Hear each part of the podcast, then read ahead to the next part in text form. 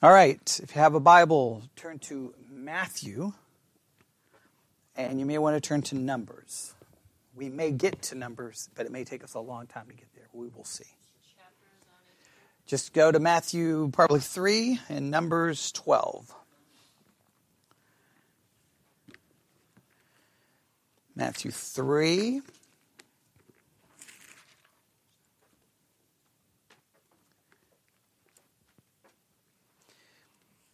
Matthew chapter 3.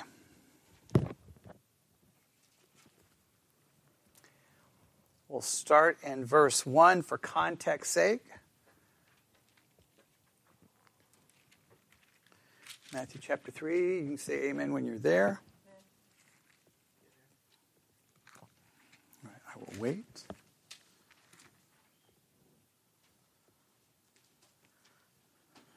Right, everybody good? All right, Matthew chapter 3, we start in verse 1 for context. In those days came John the Baptist preaching in the wilderness of Judea and saying, Repent ye, for the kingdom of heaven is at hand. For this is he that was spoken of by the prophet Isaiah, saying, The voice of one crying in the wilderness, Prepare ye the way of the Lord, make his path straight. And the same John had his raiment of camel's hair and a leathern girdle about his loins, and his meat was locusts and wild honey. They went out to him then went out to him Jerusalem and all Judea and all the region round about Jordan, and were, and were baptized of him in Jordan, confessing their sins.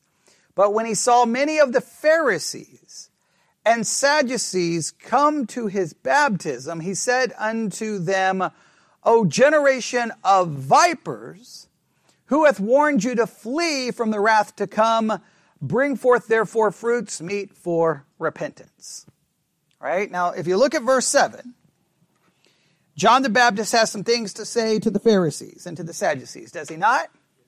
In fact, not only does he have something to say to them, he calls them a descriptive name, right? What does he refer to them as?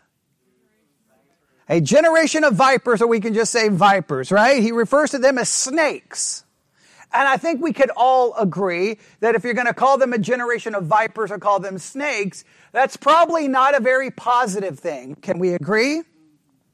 In fact, we may say that it's a very critical thing. Possibly. Yes? All right. Go to Matthew, I believe 23. Matthew chapter 23.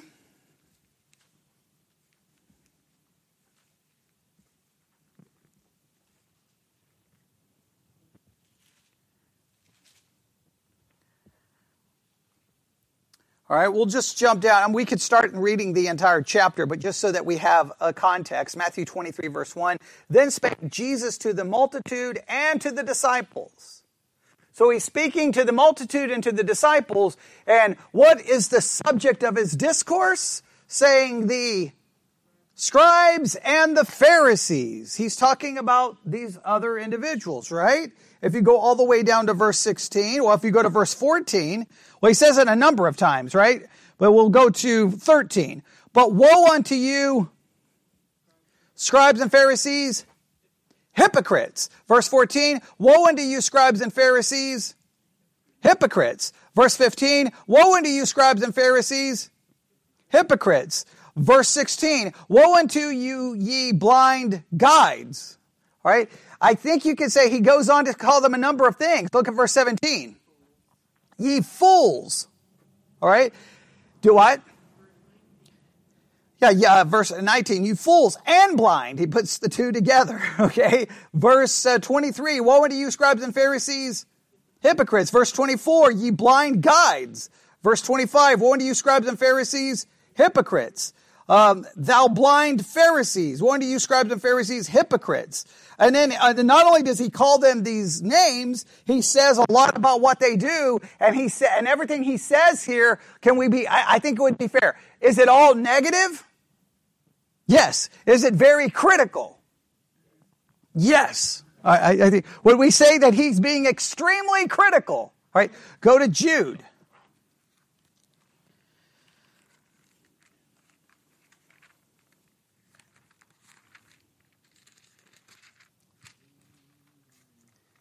Go to Jude.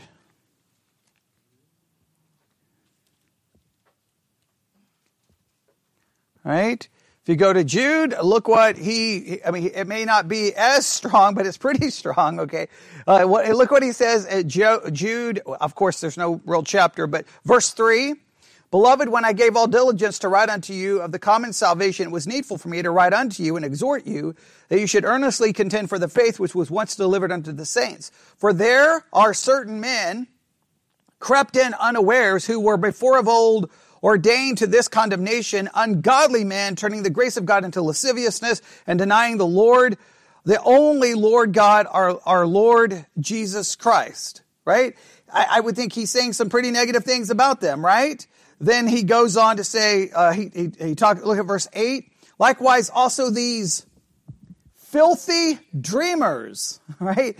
Uh, look at verse 11. Woe unto them, they have gone in the error of Cain, ran greedily after the error of Balaam for reward, and perished in the gainsay of Kor. These are spots in your feast of charity. All negative things, yes? Could you say he's being critical? Yeah, all of these are examples of being critical. Now, if we were to look up the definition of the word critical, we would, we would uh, see some of the following definitions, all right? Here's from Merriam Webster, all right? Critical, inclined to criticize severely and unfavorably, consisting of involving criticism, exercising or involving careful judgment or judicious evaluation. All right? Um, it, uh, it can be, and then there's some others here, but those are kind of the basic ones. Inclined to criticize. So on one hand, I think we can agree those are biblical examples of what? Criticism. Those are biblical examples of criticism. Now, let me put the word criticism or the word critical and let me connect it with a different word. All right? Critical spirit.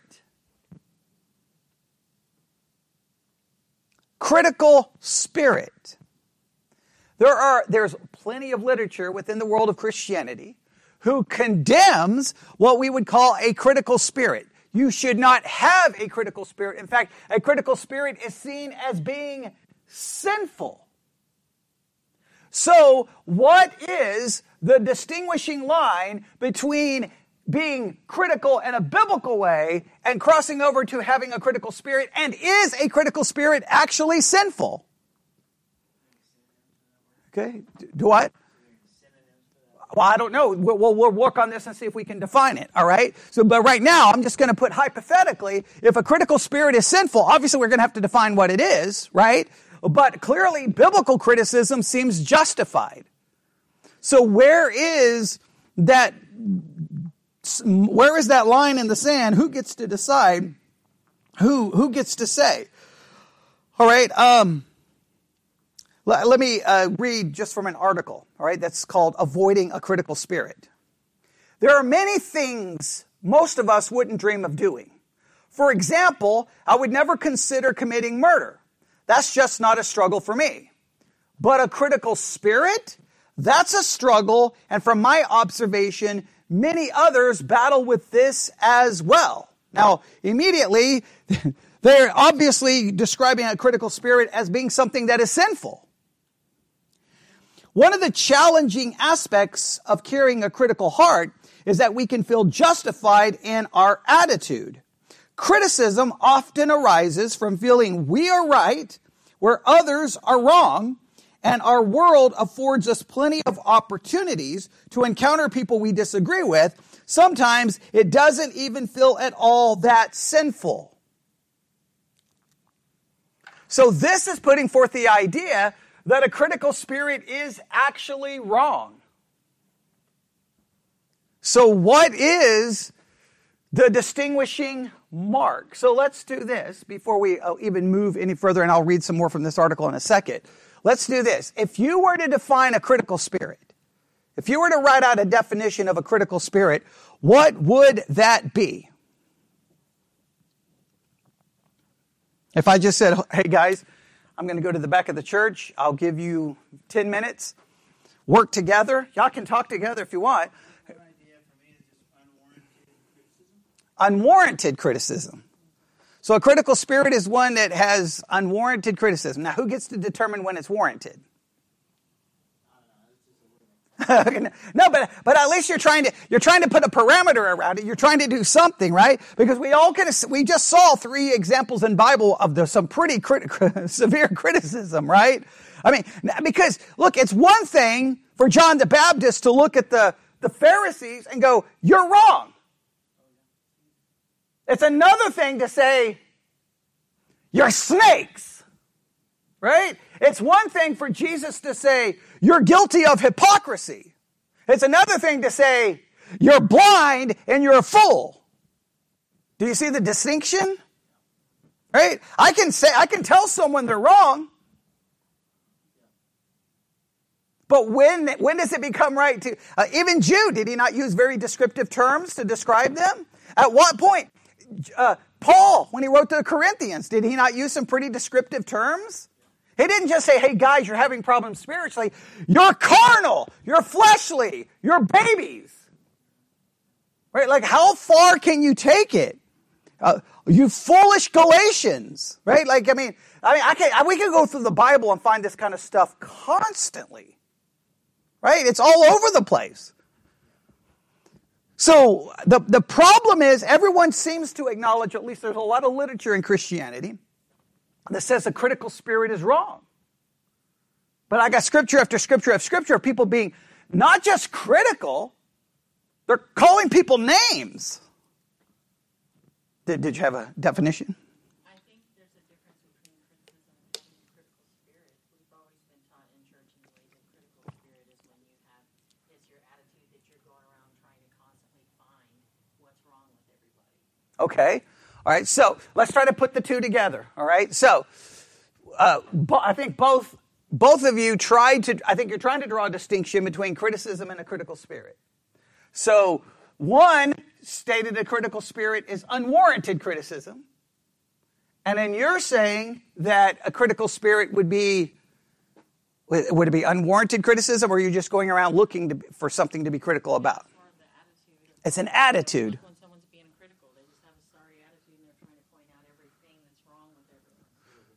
Okay, so we can say an unwarranted criticism. Would that be? Would you agree that that's part of a critical spirit? Is that it's unwarranted? Okay, so we'll say an unwarranted criticism that arises from a wrong attitude. Right? Uh, oh, what, what, any? Eh, do we have anything else? Come on, think, think, think. Let's try to try to structure something. Well, by the time we're done, we may throw it completely out, but at least we can give it a shot, right? At least we can give it a shot.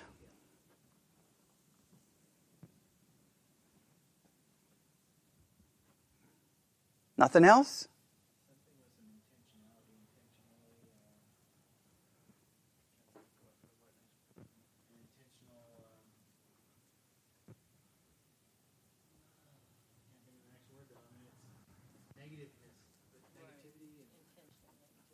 Okay. It, it, it,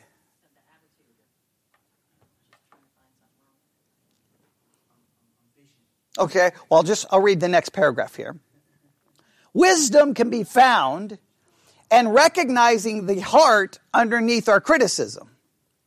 A critical attitude will often reveal an area of our lives where God wants to meet us and transform us. We're going to look at a story in Scripture where some of our best heroes in the Bible demonstrated a critical spirit. We're going to see how the Lord responded as we do, uh, responded. As we do, we'll see ways God wants to work in our lives as well. All right. Then it has avoiding a critical spirit. And the picture is funny because it's a little girl.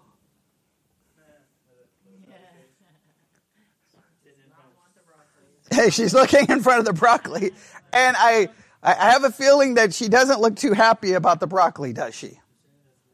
Okay, all right, whatever it may be, right? It, she doesn't look happy, all right? Now, the point is, is that a good illustration of a critical spirit? Is that, is he, like, to me, that just looks like if you don't like it, you don't like it. Does that make me critical? Like if you bring me a plate of brownies, I'm to be, well, first I even smell them, I'm to be like, that's, we've got to get out of the place. We got to burn the house down, right? If I, like, I, like, if I have a TV dinner and there's a brownie in it, I'm cutting the thing out because if I even smell the brownie, it's, it's disgusting, right? I don't want to smell. Does that make me critical? I guess you could say I'm being critical of a brownie, but is that a critical spirit? Is that a wrong kind of criticism? When is it wrong? So I don't know. That's kind of what I guess the word market kind of jumped into my mind. Of, it's like unnecessary. Unnecessary. Okay. Or, you know, her pouting over broccoli. She, you know, some people have like an actual. okay?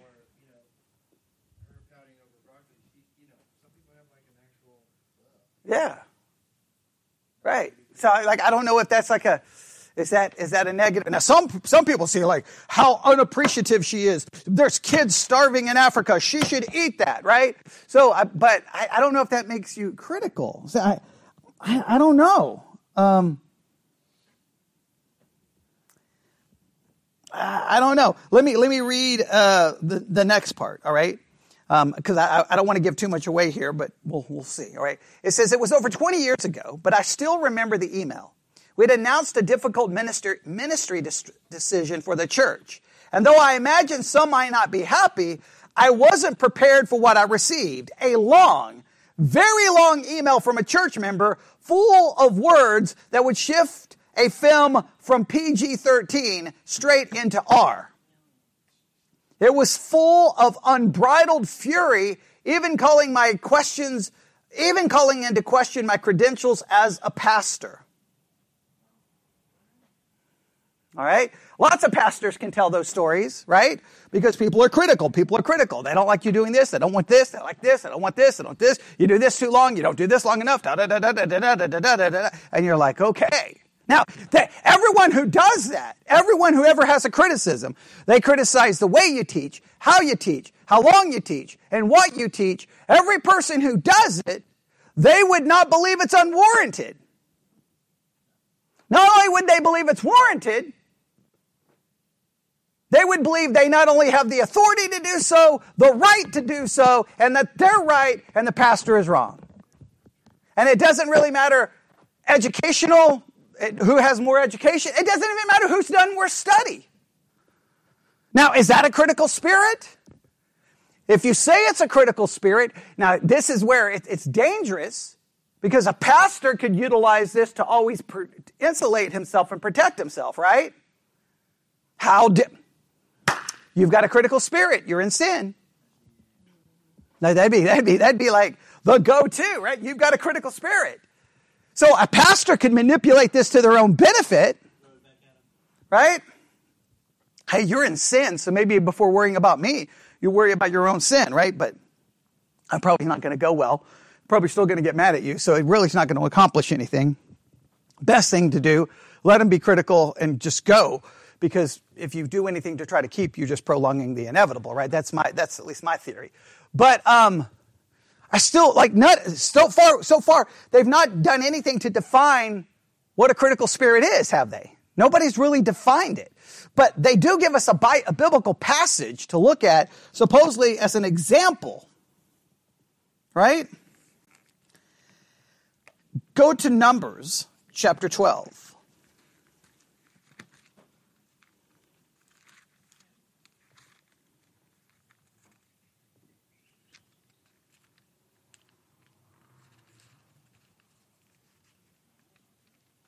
Numbers chapter 12. All right, Numbers 12. Well, everybody got a Bible dictionary nearby? Just have one nearby. We'll just look up some uh, words here. All right, you ready? First, we have two names Miriam and Aaron. So look up Miriam really quick. Look up Miriam. If you need a dictionary, I can get you one. Okay. What page? Uh, page 848. There's an entry for Miriam. Tell me when everyone is there. Okay. Yeah, we'll look him up in a, in a minute. He'll probably should be like the first entry on most dictionaries, like it's pretty close to the first one. All right, Miriam. Uh, what what do we say see about Miriam? Just basic information about Miriam. The sister of Aaron and Moses. Uh, okay, so she's the sister of Aaron and Moses. Okay, next. Anything else about her? Called Miriam the prophetess. Okay, she's a prophetess. All right, now meaning she has some kind of religious and, uh, and maybe instruction. She has some kind of, uh, you could possibly say, some form of maybe a spiritual leader in, to some capacity, right? So she's Moses' sister, Aaron's sister, and she's a prophetess, right? If you look up Aaron, what do we learn about Aaron?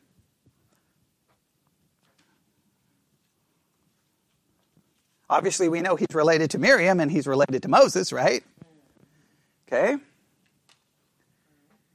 What else do we know about Aaron? He's a high priest. It speak of his relationship to Moses? Yeah, brother of Moses. Okay, brother of Moses, all right? So we have a family situation here, do we not? All right, we have a family situation. We have Miriam and Aaron, and they spake Against. Moses. They spake against Moses. Now, immediately we have to ask ourselves is it a critical spirit to speak against someone? Well, I don't think we could say it's always a critical spirit to speak against one anyone, right? Did John the Baptist speak against the Pharisees and the Sadducees?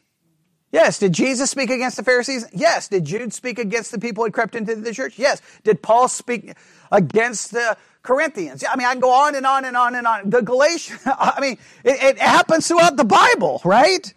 So the fact that they speak against, I don't know if this is an example of a critical spirit, but let's see what happens. Did you have something?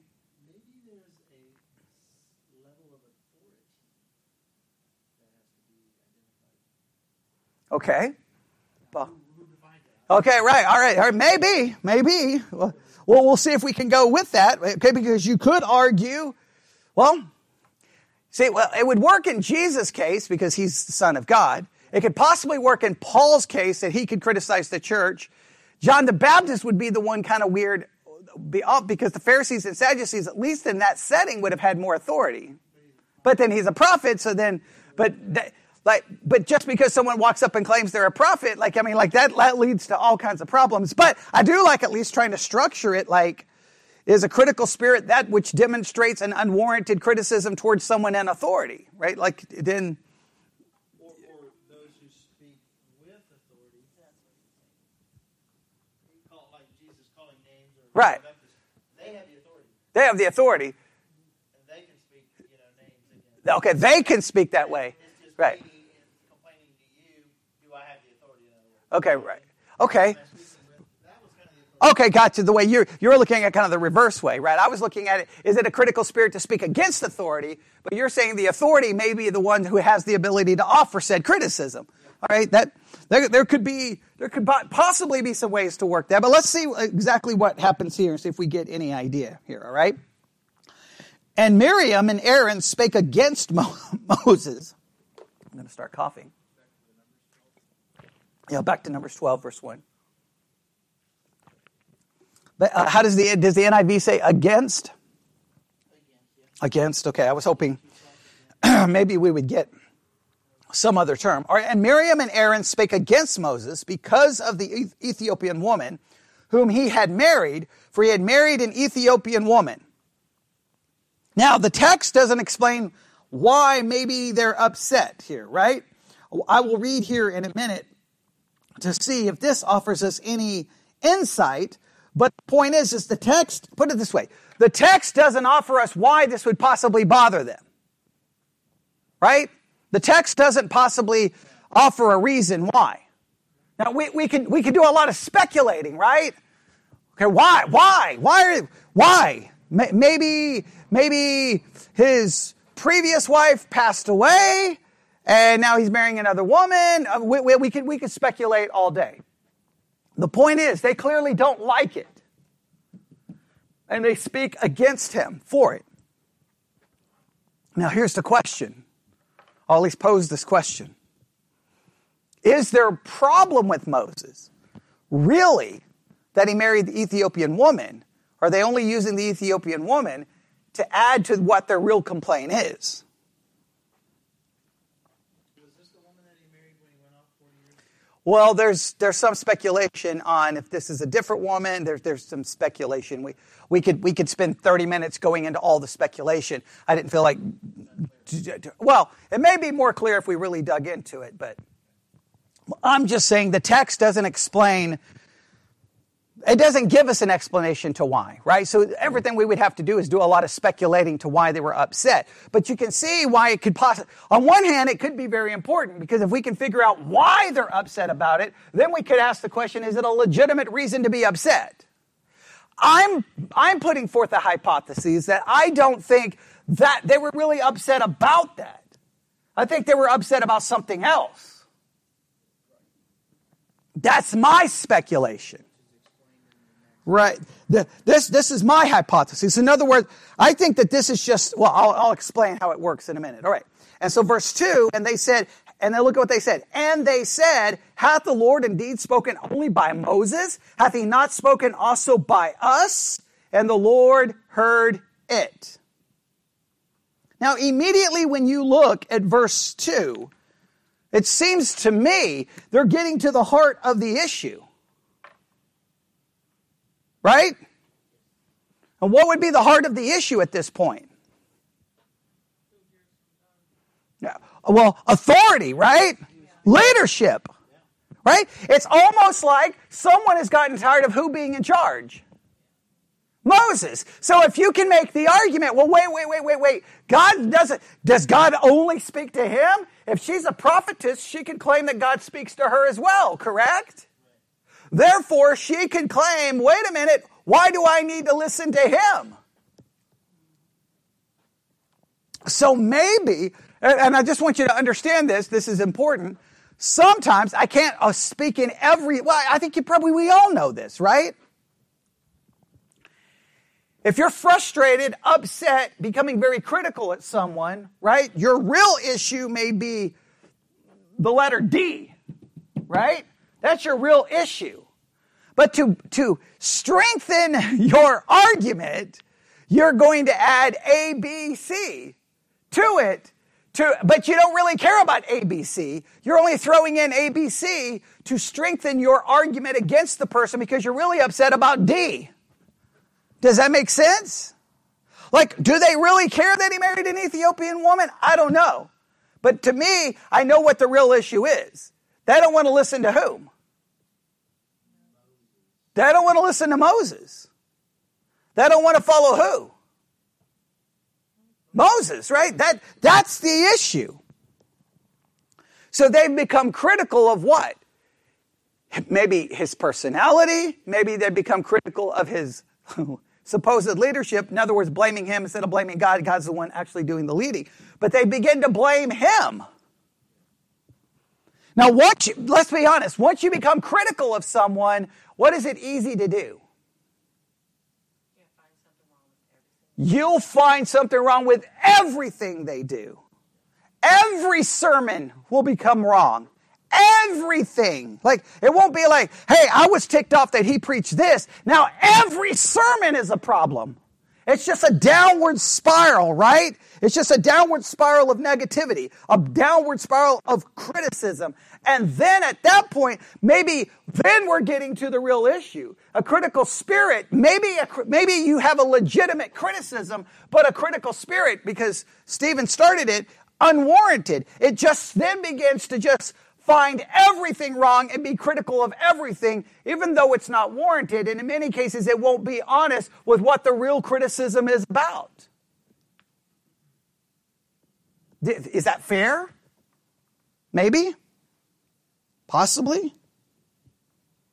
All right, Let, us I'm going to go back and read everything they have to say here. All right? They say a grumbling and critical spirit was an all too familiar mark of the Israelites through their journey in the desert. Can we agree on that? We know they complained. We know they grumbled. They add the word critical spirit. So, would we connect grumbling and complaining to a critical spirit? I would say, how does a critical spirit manifest itself? Grumbling and complaining, right? Would you agree? Right? Grumbling and complaining is the is the is the symptom. The disease is a critical spirit. Would that be fair? Right? You grumble, you complain about everything. Grumble, complain, grumble, complain, grumble, complain. Because now you've getting a critical spirit. And And at some point, I think you have to acknowledge the criticism goes from maybe warranted to unwarranted. Now you now at the same time to be fair, well, uh, how do we how do we view the grumbling and complaining of Israel in, in the wilderness? We we sin, but is, is it was it always like I, I struggle here. Was it always unwarranted? In other words, when you're led into a place where there's no food or water, you, I don't know if that's how unwarranted that is, right? Now you could, but at the one who led them, so then is it un?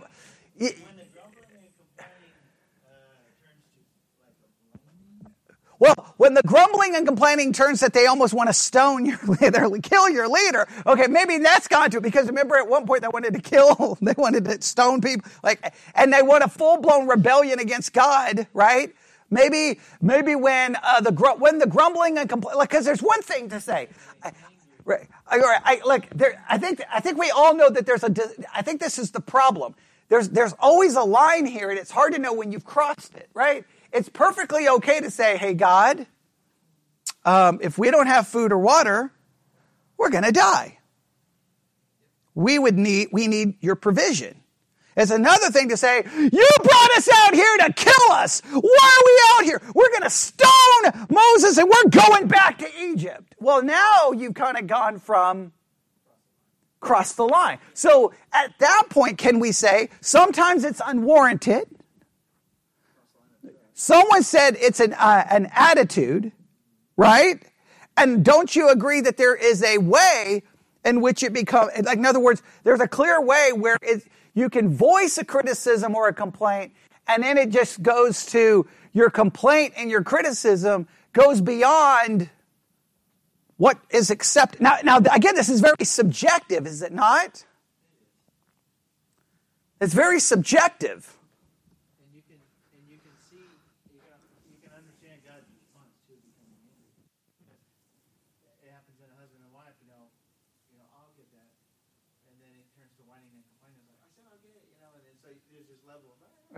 Okay, right? All of a sudden, Stephen realized, wait a minute, what am I doing? What am I doing? My wife is sitting right next to me. Okay, I mean, in theory, theoretically, I read about it in a book one time that this happens in marriages. Okay, other people. Okay, okay. All of a sudden, he, I could just see on his face, he was like, what am I doing? Okay, shut up, Stephen, shut up. Okay, what are you doing? But yes, there's always that level. Now, the problem is the one doing the criticizing or the one quote unquote with the critical spirit. So in this case, we'll say it's Sarah. She probably could say like, uh, I've asked you 75 times. It started in 1962. Like, I think at this point, I think it's fair for me to get a little upset. Is that fair? All right. So, so, but uh, the perspective. So I, I don't, oh, I, I don't, I do agree we're still trying to find the parameters. Let's see what they go on to say here. A grumbling and critical spirit was all too familiar mark of the Israelites through their journey in the desert. The people had an uncanny ability to find something to complain about. I say, I don't know. In every situation they complain, there was something specific to complain about, right? Like, there's no food. Now, I think when they start complaining about the manna, now they're really just getting ridiculous, right? Because they're being given food. Uh, and their griping was often aimed at their leader, no question about that. And number and Numbers 12, well, actually, to be fair, it wasn't aimed at their leader because their leader was God, but okay. So to be fair, it's unwarranted because Moses wasn't the one doing the leading. So in that case, it was unwarranted. In Numbers 12, we discovered that their attitude towards Moses was also shared by two of their leaders, Miriam and Aaron. Miriam is listed first, indicating that she was likely the one leading out in this criticism. Okay. Moses' older siblings were critical of their brother because of his, of his marriage to a Cushite woman. It is not clear whether this is referring to uh, Zipporah, the daughter of Jethro in Exodus 2.21, or someone Moses married after Zipporah died. Being a Cushite could mean she was from the land of modern day Ethiopia, but Cush was sometimes associated with Midian, the land where Zipporah, Zipporah was from. Whoever she was, We know for certain that Miriam and Aaron looked down on Moses because of this marriage. Her ethnic difference, she was also, she was not an Israelite, surely played in Miriam and Aaron's criticism. All right, say I, again, I don't, I just, I don't think it was the issue. Now they're going, now listen to what they say. Moses' marriage was only a smokescreen. Numbers 12, 2 reveals that their scorn was driven by a deeper motivation. Hath the Lord indeed spoken only by Moses? Hath he not spoken also by us? Perhaps Miriam and Aaron were envious of Moses' stature as Israel's recognized leader.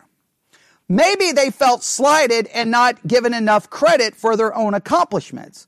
Whether the, whatever the reason, their critical spirit towards Moses was fueled by comparing themselves to their younger brother. All right. Now, um, there, there's a lot. Well, let's just read at least the rest of the story so we get a basic idea of what happens here. Um, we, we learn a little bit about Moses in verse 3. Now, the man Moses was very meek above all the men which were upon the face of the earth. Why do you think that's included there in, in Numbers 12 3? It's kind of a parenthetical statement, is it not?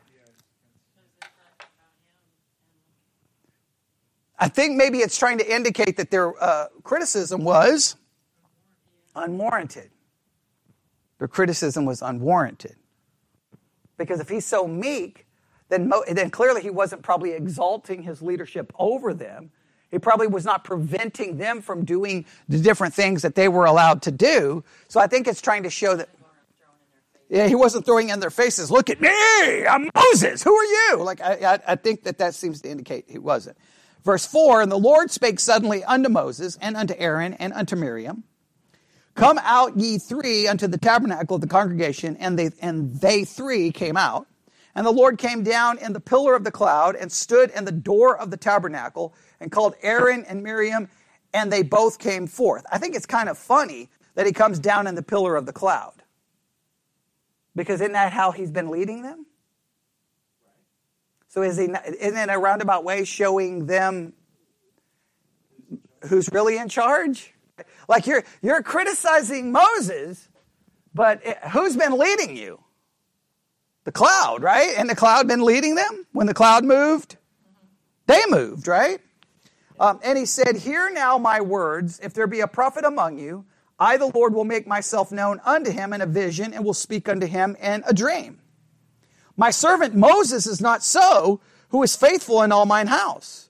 With him will I speak mouth to mouth, even apparent, uh, uh, even apparently, not in dark speeches, and similitude of the Lord, uh, and, simil- and the similitude of the Lord shall be behold. Wherefore, then were ye not afraid to speak against my servant Moses? Now, what he tries to do here is show a distinction, right? You may be a prophetess, but I speak to prophets or prophetesses, if we want to say that, and what? A certain way. But he has spoken to Moses in a unique way. Not in a dark vision, but as it says, mouth to mouth in the King James. What is the NIV? Face to face. Yeah, not in riddles. He spoke clearly and plainly to Moses. And then he basically asked the question, why were you not afraid than to speak against Moses. Like, why, why, why were you guys not, like, in other words, you did not respect authority, you did not respect a position in any way, shape, or form. And then what else continues here?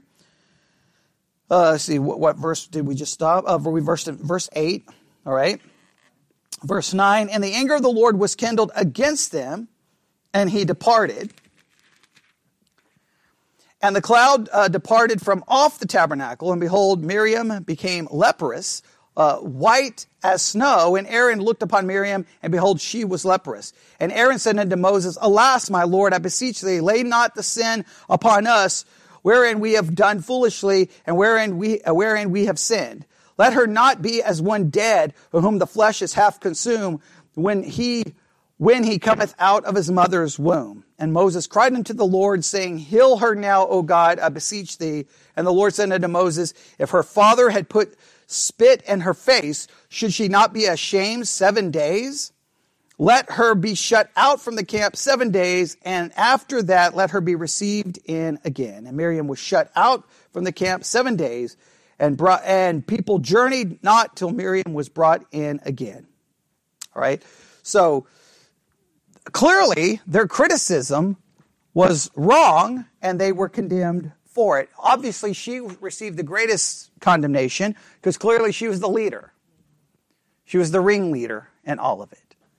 Now, I, I don't, I, look, there's a lot we could do with the passage, but I'm trying to follow this concept of a critical spirit. So I looked for a different article on a critical spirit, and this is what they put forth here, if I can find it.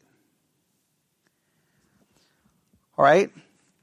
This is what they say criticism is the act of judging unfavorably or fault finding. It is often appropriate to judge a person, thing, or action unfavorably. In fact, a true friend will speak the truth even when it's hard to hear. Faithful are the wounds of a friend, but deceitful are the kisses of an enemy. Jesus was critical of the Pharisees' hypocrisy. He expressed his disapproval forcibly on several occasions. However, Jesus' criticism was always truthful and ultimately loving. Since God loves people and wants the best for them, he points out faults, shortcomings, and sins. The Bible gives several examples of criticism, and we've already looked at some, so I'm not going to look at the ones they give. They give different ones than the ones we looked at because there's page after page after page after page of this. All right? So, this is what they say. The Bible gives even more specifics on how to ensure that our criticism is edifying. Right? So they're, they're going to say we've got, there's some things we need to do. Like, we know criticism is right. Everyone seems to be concerned that we can cross the line to go to a wrong kind of criticism. Nobody can really articulate exactly where it is, so they try to offer some guidelines. Here's their guidelines. Guideline number one ground criticism in love. They quote Ephesians 4:15, speaking the truth in love. Well, they're just saying this is how to criticize correctly. Ground it in love. Okay? Do what?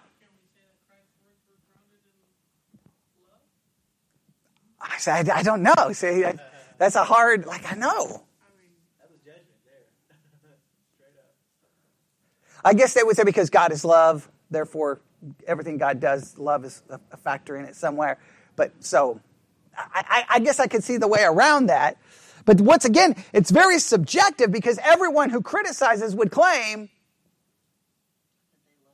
that they're doing it in love, right? I mean, a person would could could rip a person into shreds, or well, I should say, Christians will do that. They could rip a person into shreds and say, "It's only because I love the truth, I love God, and I love them."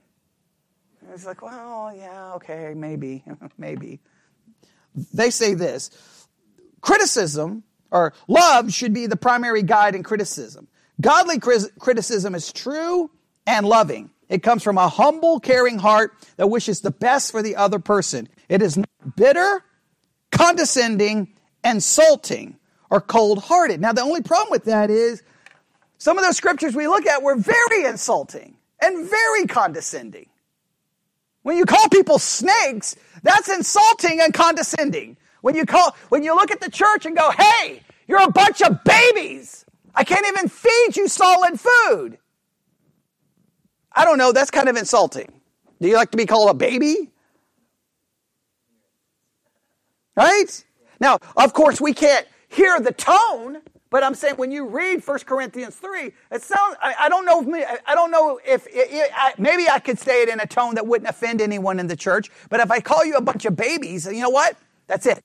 No more, no more preaching any doctrine. I'm just gonna, we're just gonna start with, I don't know, we're just gonna cover John 3.16. I, I don't know, and I'm not gonna go deep, right?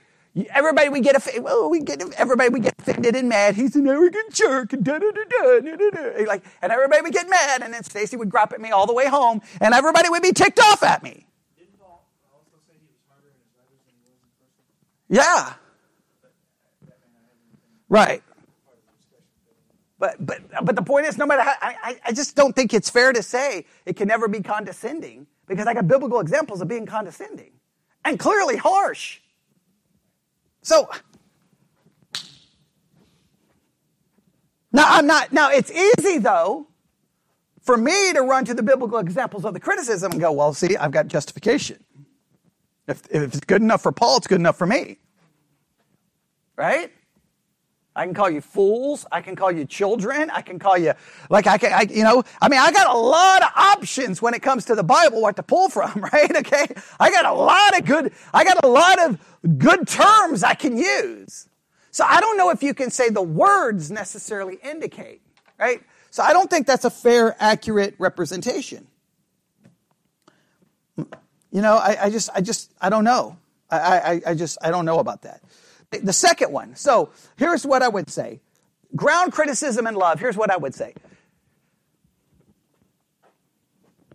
Whenever you criticize, you have this, and this, nobody else can help you with this.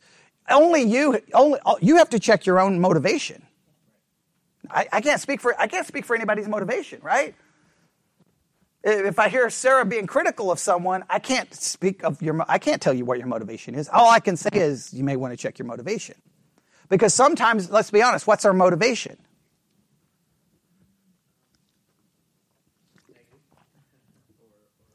Selfish, right? Sometimes it's because you want to be right.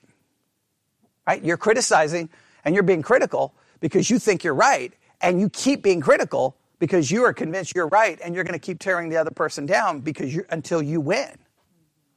Until you prove your point. You're not going to let it go. You're not going to let it go. So I, I, would say that whenever we offer criticism like for example I, and, I, and I do believe this holds true to the main text right? I do believe this is true in numbers 12 because what was their real motivation? I don't think their real motivation is, oh my goodness, look who he married. He didn't marry an Israelite. He married an Ethiopian woman.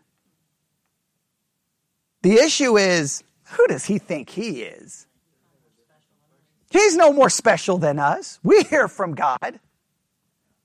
Because when God criticizes them, when God corrects them, what is his focus on his criticism or on his correction? Look back at the text. Please note, he doesn't talk about marriage, does he? When he, when he corrects the situation, look what he says. Um, verse uh, 6 And he said, Hear now my words. If there be a prophet among you, I, the Lord, will make myself known unto him in a vision and will speak unto him in a dream. My servant Moses is, verse 7, Numbers 12, 7. Not so, who is faithful in all mine house. With him I, will I speak mouth to mouth, even apparently, and not in dark speeches, and the similitude of the Lord shall he behold. Wherefore, when, wherefore then, were ye not afraid to speak against my servant Moses? He goes immediately to what?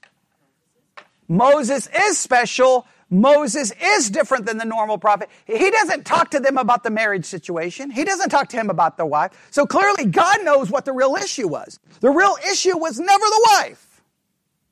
It was a complete smokescreen. Right?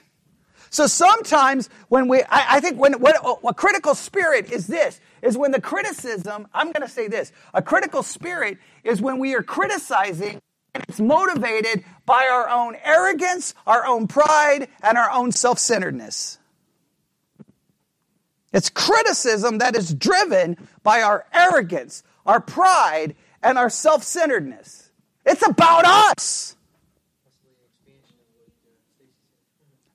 Oh, uh, Oh yeah, yeah. This is attitude. Yeah, this is goes right to the mo.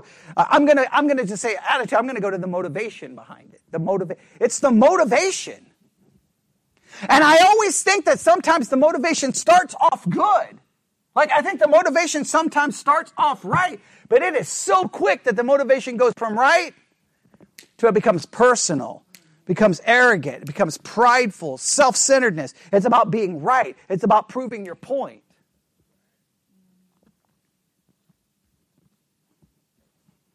Right? For example, in a church, right? I'll give you an example. Um, there are there have been there's been times uh, in this church where people have hold different views on different things, right? And I, I've tried as much as humanly possible. I give a lot of I give a lot of leeway, right? I, I'm not one of those saying no, no, no, no, no, no, no, no. In this church, you will believe this. I'm always like, you can believe what you want, but basically, what I say is, well, then don't don't argue, don't try to prove your point, and just understand this is the way I'm going to teach. But you can do what you want, right? Um, because and, and I yeah, and I do say study. I always say study. I always say do the study before you argue. But I don't come forcing people to say you will believe this, right? I try to give that leeway. I try to give a little freedom, right? Now I may preach against it, but you have freedom, okay? So um, because we've had, we, but some people can handle that. Some people can't handle that, right? Well, so at some point the issue becomes what's the motivation of you not handling it? Right? Sarah's mom, right? She didn't. She had different views for me. She was uh, very much a preterist, very much a millennialist, right? Um, very much, and she may sometimes come up to ask a question, but she was always humble. And and and guess what? I let her be. I let her be, right? I didn't feel like I had to come in and correct her, right? Now, if I wanted to preach against it, I would preach against it, right? Because I am. But there, there was like a kind of a mutual respect there, right? There was a mutual respect. Um, and so I'm saying sometimes that works, sometimes it doesn't. So at some point, whenever you feel yourself getting angry, you have to ask yourself, what's my motivation? Because if the motivation is, I will change that person and they will believe what I believe, then at some point, is it really about truth? Or is it about your own pride and arrogance, right? I, I look, I've been on both sides of this. I've been the pastor who may feel it, and I've been the person sitting in the pew, probably being prideful and arrogant where I shouldn't have been. I've probably been on both sides of this. Does that make sense? Now, it's one thing if you're basically called into an office like I was with Calvinism and basically said, you will not believe that, or you are, you know, you're gone. Well, okay, I wasn't given any leeway. I wasn't given any freedom, right? I was told, and then I was going to be kicked out of everything, and then I wasn't going to be able to be ordained until I had to agree to a foolish statement that demonstrated they didn't even understand what they were condemning. It was so ridiculous. Okay, that when you're when you're when you're pushed when you're pushed against the wall, then you're going to probably come out swinging, right? Now, at that point, though, you then have to stop and ask yourself: Is it now about the truth, or is it about what? Your own personal ego. I can't speak for women, but men can have strong egos. And when it becomes personal, guess what? Once, once it becomes personal, it becomes selfish, it becomes about arrogance and pride. I don't care how right your criticism is, you end up becoming wrong. Does that make sense? All right? Because, because what, what stopped becoming important in the subject? No matter how much we want to claim, truth is no longer the issue. What becomes the issue? No, just in, in it becomes self, right? I think a critical spirit is where truth no longer matters, self is what matters. And because uh, clearly in, in Miriam and Aaron, that, come on, the, the, the wife, I mean, God knew that the wife wasn't the issue. He doesn't even bring it up, does he? He knew what the issue was. He knew what the the issue was about them wanting to be in charge. It was them wanting their way.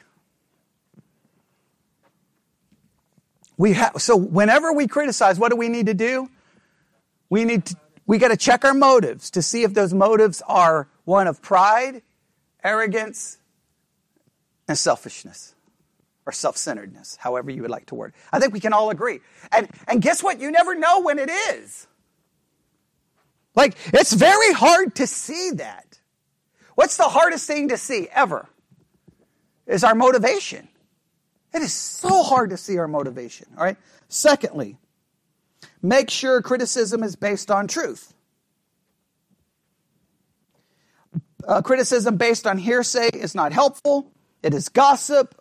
Uninformed criticism will usually wind up embarrassing the critic when the truth is revealed.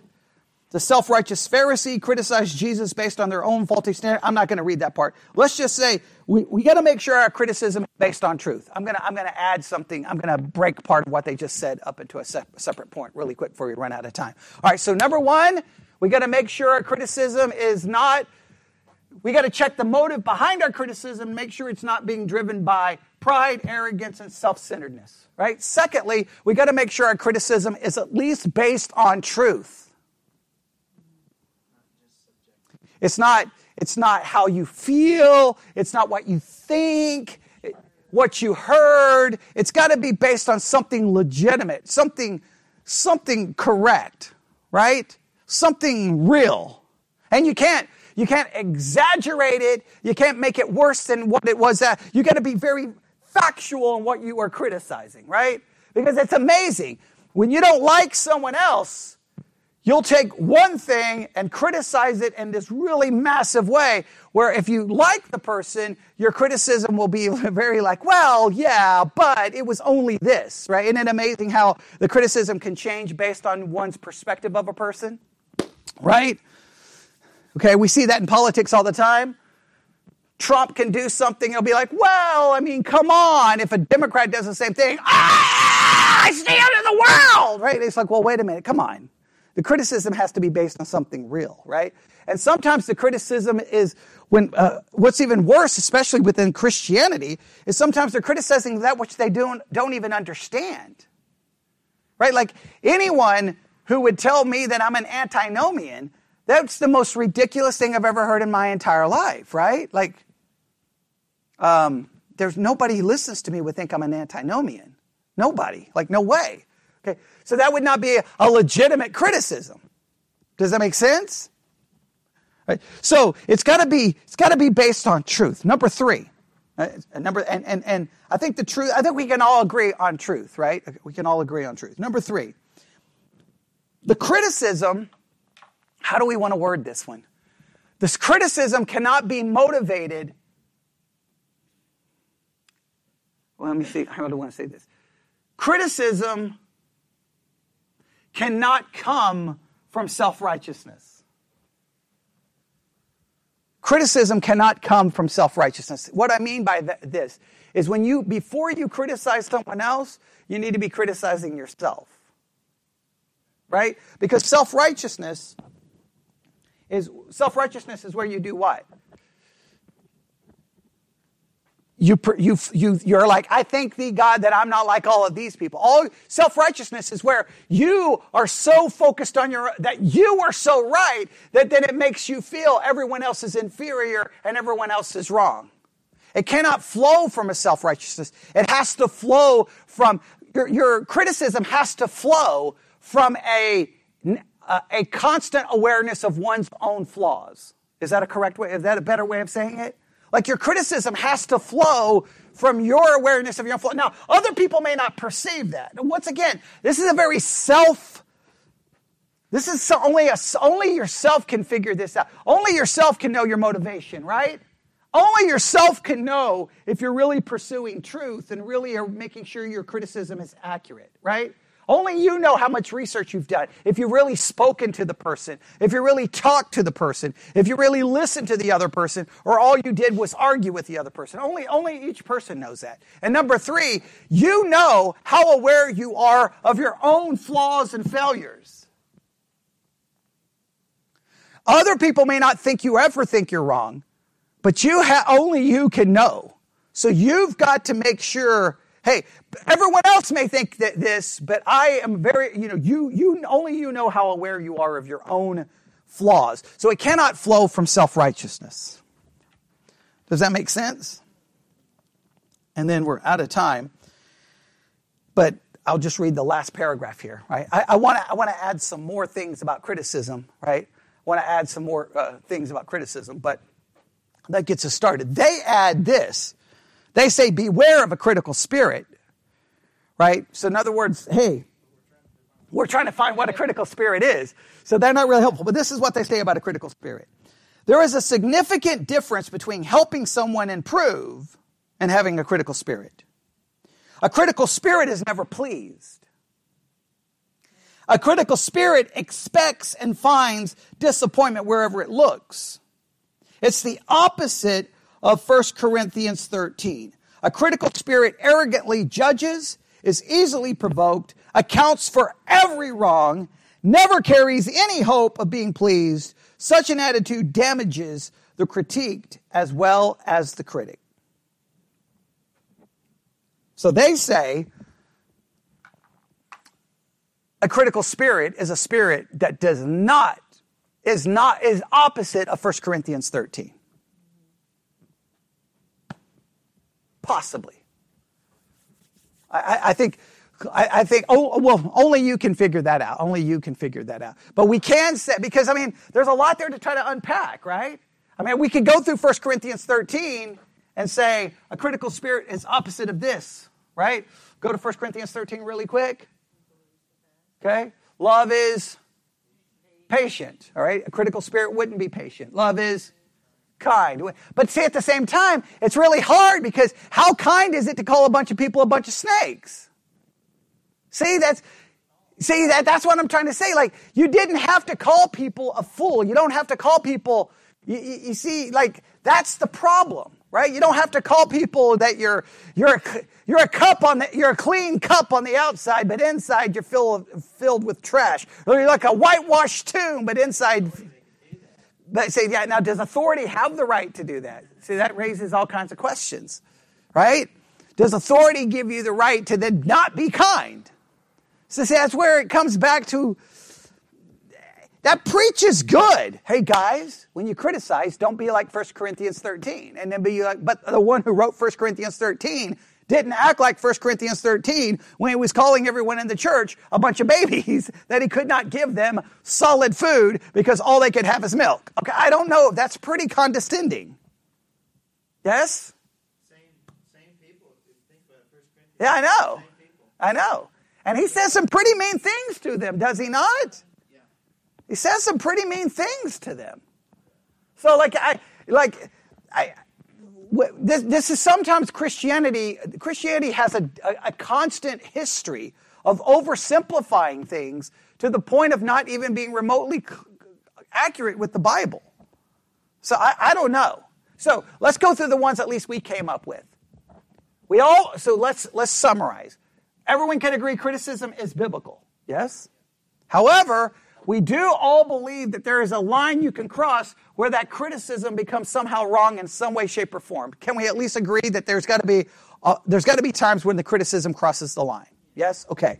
And so what we've said is that the first thing we have to do is ensure that our criticism is what? Okay. Well, or, I think I changed the way we worded it. Is that it's not mo- we have to check the motivation of our criticism. That it is not motivated by pride, arrogance, and self-centeredness. Agreed. Check the motive. Check the motivation. Second, we got to base it on truth, not hearsay, not misunderstanding, not that you haven't taken the time to go, hey, hey, hey, hey, I'm really trying to understand your position and then accurately represent the position, right? Does that make sense? You got to accurately represent. And, and I think, and I think when you do that, if it's based on truth, you got to do due diligence as well, right? Right? Like if I'm going to criticize, if I'm going to criticize John Piper on his view of what's called final justification or second justification, which I think is completely, utterly, 1000% heretical and it's straight out of Catholicism, if I'm going to criticize that, then it's my job to do what? Make sure I've studied everything about it so that my criticism is based on accuracy, right? If I'm going to criticize something, right? Then I got to, like, that was my whole thing about trying to learn Catholicism. I got tired of Christians criticizing Catholicism and demonstrating in five seconds they had no idea what they're talking about. Sarah can testify when Protestants call into Christian radio, they, should, they demonstrate in five seconds, they're criticizing something they have no understanding about. And in many cases, they criticize Catholics and walk around and have their own Catholic doctrine of salvation, which is far more about an infused righteousness than an imputed righteousness, and then yet say Catholics are going to hell. It's the most ridiculous thing I've ever seen. All right? Your job is to make sure you know what you're talking about. Right? Does that make sense? It's your job to make sure you have some idea, right? And to be willing to constantly keep learning, right? So that it's based off truth. And number three, yeah, it has to come from a place of, uh, not a place of self righteousness, but one of, uh, as she says, self awareness. Like aware of your own sin, your own flaws, your own. Look, the more you are, put it this way, I think we can agree. The more you are aware of your own failure, it probably will always make you more hesitant to condemn someone else's. Yes? Right? And that's one of the reasons I, so, I get so upset with lordship, because lordship, you have to pretend to be more righteous than you are. Because you got to pretend you're passing the test, which then leads to you start criticizing everyone else. Right? Trust me, I've been there. I've been there with lordship, right? Then you're like, well, why won't Christians read their Bible? Probably not saved. Why won't they listen to sermons? Probably not saved. Why won't they do their Bible study? Probably not saved. Right? Because I uh, because I'm passing all of those tests. Now, of course, what do you start doing? Ignoring all the tests you're failing because you can't focus on the tests you're failing. Because if you focus on the tests you're failing, then you start questioning whether you're saved. So then you can't, but so guess what you do? It almost drives you to look at everyone else's failure so that you can feel even better about yourself. The whole thing is a system of utter broken self-righteousness that it's so pathetic that it's just, it's sad. But it's what, and, and I don't blame the people who find themselves trapped in it because what are you going to do? I gotta pass this test. okay? Eh, the minute you think you pass the test, what are you to become aware of? Everyone else not passing the test. So you're going to be like, I don't know why other people don't care about the things of God. I don't know why other people don't want to talk about Scripture. And you're just going to start going around pointing out everyone else's failure. Oh, okay. That's, that's a problem. All right. There you go. I think the main thing, Miriam and Aaron, they were not upset about his wife. And we got to always make sure sometimes what we are criticizing may not even be what we're really criticizing. All right, let's pray. Lord God, we come before you this evening. Forgive us of wrong criticism. Help us always balance it out with the right kind of criticism. Forgive us where we have failed. Let us con- continue to think and meditate on your word so that we can understand how to handle ourselves better in this very important area. We ask this in Jesus' name. And God's people said,